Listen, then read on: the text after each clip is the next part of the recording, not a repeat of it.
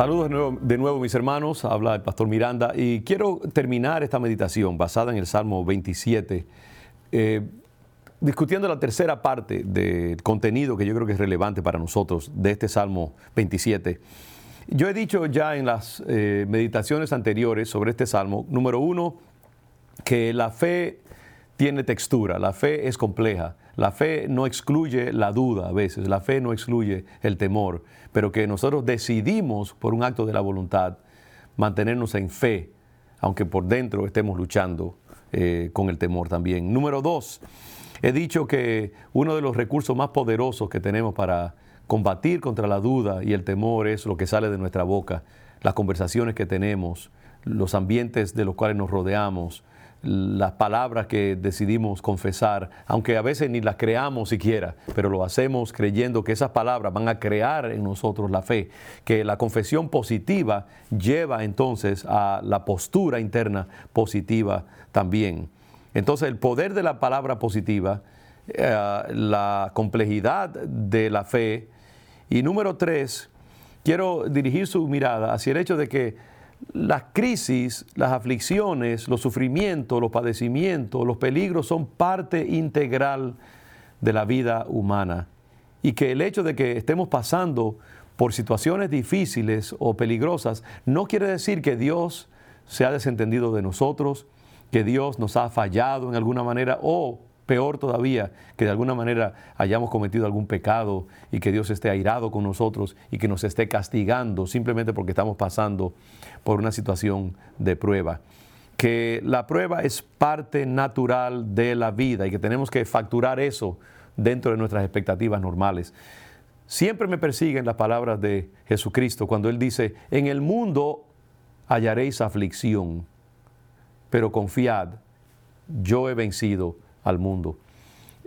¿Por qué yo extraigo esta, este tipo de pensamiento de, las palabras de David en el Salmo 27? Mire lo que dice él en el versículo 5. Dice, porque Él, Dios, me esconderá en su tabernáculo en el día del mal. ¿No? Me ocultará en lo reservado de su morada. Entonces vemos allí esta idea de que el día del mal eh, puede venir. Él no está diciendo que no van a venir pruebas o dificultades, que van a venir de hecho. En ese día del mal, eh, lo que Dios va a hacer no es que te va a eximir del día del mal, sino que Él te esconderá en su tabernáculo y te ocultará en los reservados de su morada. Y que cuando hayas pasado por ese día del mal, entonces Dios te pondrá en una roca, en alto, firme. Entonces, esta idea de que el mal acontece en la vida del creyente y que eso es parte de la vida normal de cualquier hijo de Dios. Esto es parte estructural de la existencia en un mundo caído, penetrado por el pecado, que no está como Dios lo diseñó.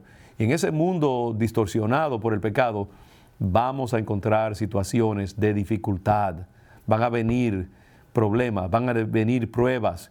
Y tenemos que estar, eh, como dijera yo, programando eso dentro de nuestras expectativas sin que eso nos desgaste, sin que eso nos ponga paranoides, sin que eso se convierta en un motivo de angustia continua y de desgaste espiritual. Pero tenemos que esperar que vendrán momentos de dificultad en la vida humana. Pienso en el Salmo 91, otro salmo maravillosamente eh, poderoso en términos de una, una declaración de fe, ¿no? Veo como eh, David dice en el versículo 11 del Salmo 91, a sus ángeles mandará cerca de ti, que te guarden en todos tus caminos, en las manos te llevarán para que tu pie no tropiece en piedra. Pero más adelante, mire lo que dice el versículo 14 del Salmo 91, dice, por cuanto en mí ha puesto su amor, es decir, David, pero puede ser tú, cualquier creyente, por cuanto en mí ha puesto su amor, yo también lo libraré. Tú no puedes ser librado a menos que no estés pasando por algún tipo de cautiverio o, de crisis o de amenaza en tu vida. Es decir, está diciendo, tú vas a pasar probablemente por situaciones de dificultad, pero cuando pases por ella, como dice la Biblia, cuando pases por el fuego, no te no arderá en ti. Cuando pases por las aguas, no te anegarán. No dice si pasa por las aguas, dice cuando pases por las aguas, cuando pases por el fuego Lo que Dios promete es sacarte airosamente de cualquier situación de amenaza en la cual tú te encuentres. Él no dice no la vas a pasar, la vas a pasar, pero yo voy a estar contigo. Entonces mire lo que dice más adelante, dice, eh, le, pondré en alto por cuanto ha conocido mi nombre, me invocará y yo le responderé. Y aquí está la clave, dice, con él estaré yo en la angustia, con él estaré yo en la angustia. Eh, no está diciendo si algún día se encuentra en angustia, no, dice, yo estaré con él en la angustia. ¿Qué es lo que Dios promete para sus hijos? Que Él estará con nosotros en la angustia. Él no dice, no vas a pasar por la angustia, pero Él dice, yo estaré contigo en la angustia. Y como dice ese hermoso versículo que yo he usado mucho últimamente en mi mente, en mis meditaciones, dice, le haré entender, le enseñaré el camino por donde debe andar, sobre Él fijaré mi rostro. Eh, Dios nos da los recursos que necesitamos cuando estamos pasando por la angustia, por el día malo. Y Él nos enseña cómo atravesarlo. El salmista dice también, David, eh, aunque ande en valle de sombra de muerte, aunque ande en valle de sombra de muerte, no temeré mal alguno, porque tú estarás conmigo. Lo que Dios promete es no dejarnos ni desampararnos. Eso es una promesa clara. Pero Él no dice, no vas a pasar por la prueba, no vas a pasar por las dificultades. Esas cosas vendrán. El día de la angustia vendrá. El día del mal vendrá a tu vida. Pero Dios promete esconderte en su tabernáculo. Te ocultará en lo reservado de su morada y te pondrá sobre una roca en alto. Las pruebas vienen, las pruebas son parte de la vida. Y lo que tenemos que hacer es asegurarnos de que en esos momentos nosotros apelemos a los recursos del Espíritu y de la palabra que tenemos. Pero no nos rebelemos contra Dios porque nos encontremos en una situación de, adversidad, de enfermedad, de amenaza, de lucha financiera, problemas matrimoniales. Todas estas cosas son parte de la vida, hermanos, y mientras más nos acostumbremos a ello, eh, a pensar en eso y a, entrarlo en las consideraciones de la vida, mejor para nosotros, más fuertes seremos. Lo que tenemos que asegurarnos es siempre mantenernos en buena forma espiritual para que cuando venga ese tiempo de la prueba, nosotros podamos estar firmes y salir de ellos airosamente. Me, impactan las palabras del apóstol Pedro concerniente a esto de las crisis y las dificultades de la vida. En ah, Primera de Pedro, capítulo 4, eh, Pablo, eh, Pedro le, escribe a una comunidad cristiana en crisis. Eh, estas cartas de, de, Pedro fueron escritas para cristianos que estaban padeciendo persecución. Eso se sabe. Y mire cómo Pedro se dirige a estos creyentes que están pasando por una situación muy difícil. En el capítulo 14, primera de Pedro, versículo 12, dice, amados, no os sorprendáis del fuego de prueba que os ha sobrevenido. En otras palabras, no te sorprendas cuando el mundo te tire eh, eh, una de esas eh, situaciones que tú no sabes qué hacer con ellas, una prueba, o cuando los dardos de fuego del maligno quieran alcanzarte. Esto es parte estructural de la existencia humana. No tenemos que sorprendernos.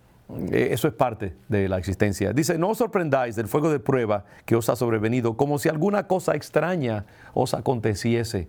En otras palabras, hey, ¿por qué te sorprendes de que el mundo te traiga aflicción. Eso es parte del mundo, eso es lo que hace. El mundo produce situaciones de dificultad. El coronavirus y todo esto que está pasando, esto es una parte estructural de la vida humana. No sabemos si eh, esto va a tener unas consecuencias mayores que las otras consecuencias de, de, otras crisis que hemos pasado, pero tenemos que saber que esto es parte de un mundo. Los virus, los gérmenes, las enfermedades, las plagas, ah, las ha habido desde que la humanidad está sobre la tierra. De que esta sea una intervención más dura y más significativa del Señor, eso es otra cosa. Pero hermanos, los virus y los microbios y las pestilencias y las plagas han estado con la humanidad desde tiempos sin memoria y continuarán. No tenemos que sorprendernos de que estas cosas nos acontezcan, como si alguna cosa extraña nos aconteciese. Ahora lo que él dice, si no gozaos por cuanto sois participantes de los padecimientos de Cristo, para que también en la revelación de su gloria os gocéis con gran alegría. Una de las cosas que Pedro dice aquí es que cuando nosotros estamos pasando por prueba, en un sentido nos estamos identificando con ese Señor que fue un varón de dolores, que experimentó todo tipo de quebrantos y estamos como teniendo un momento de comunión con la trayectoria del Señor aquí en la tierra. Y él añade, dice, si sois vituperados por el nombre de Cristo, sois bienaventurados porque el glorioso Espíritu de Dios reposa sobre vosotros. Es bueno saber, hermanos, que cuando tú estás pasando por grandes tribulaciones, el Señor está contigo más que nunca.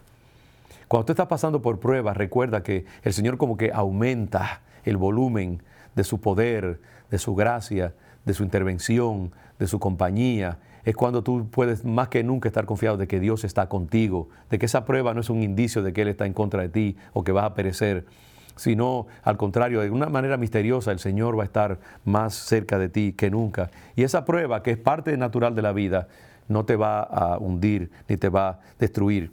Y el apóstol Pedro tiene un bello consejo para todos nosotros en tiempos de prueba y de dificultad. En el versículo 19, ahí mismo en el, capítulo 4, dice, de modo que los que padecen según la voluntad de Dios encomienden sus almas al, fiel Creador y hagan el bien encomienden sus almas al fiel Creador y hagan el bien. En otras palabras, número uno, vamos a orar, vamos a clamar, vamos a encomendarnos al Señor, vamos a pedir que nos fortalezca, que Él intervenga en esta crisis, que sane la tierra, que detenga cualquier tipo de pestilencia, que traiga solución a esta situación de crisis. Y dice también, y hagan el bien. Hermano, en estos tiempos no dejemos de hacer el bien, no dejemos de ayudar a otros que se encuentran en dificultad económica, si tú puedes compartir financieramente o una compra con alguien que ha perdido su trabajo y que está teniendo dificultad, hazlo. Si puedes orar por tu comunidad y interceder y clamar al Señor porque esta crisis cese, hazlo también. Eh, haz todo lo posible por consolar. Si tú conoces a algún anciano que está solo en su casa, llámala o llámalo y asegúrate de que no estén aislados. En estos tiempos tenemos que estar llamando a la gente que está sola. Hay solteros que no tienen su familia con ellos. Invítalos a la casa para una comida o llámalos por teléfono y, y déjales saber que tú estás preocupado por ellos y que quieres ah, tener una pequeña conversación con ellos. Tenemos que hacer el bien. Eh, tenemos que continuar siendo, voluntarios en si podemos en alguna manera eh, en, nuestra eh, comunidad. Y también, como siempre digo, no, podemos dejar de contribuir para la causa del Señor financieramente también y orar por nuestros pastores y orar por nuestras iglesias. En otras palabras, todo eso es parte de hacer el bien. En estos tiempos de crisis, la tendencia es a uno bajar la guardia, dejar caer los brazos, pero Dios nos dice, no, encomendemos nuestras almas al fiel Creador y hagamos el bien. La prueba y la crisis es parte de la vida, no te preocupes, el Señor te sacará adelante, usa la palabra positiva, usa la actitud positiva y también eh, recuerda que no es vergonzoso eh, preocuparse y dudar. Lo importante es que no te quedes atorado allí, sino que pelees, des la buena batalla y que resistas, que te pongas toda la armadura de Dios en este tiempo de necesidad. Te bendigo y le doy gracias al Señor por esta oportunidad de estar en comunión con ustedes, mis hermanos. Que el Señor les bendiga y hasta la próxima.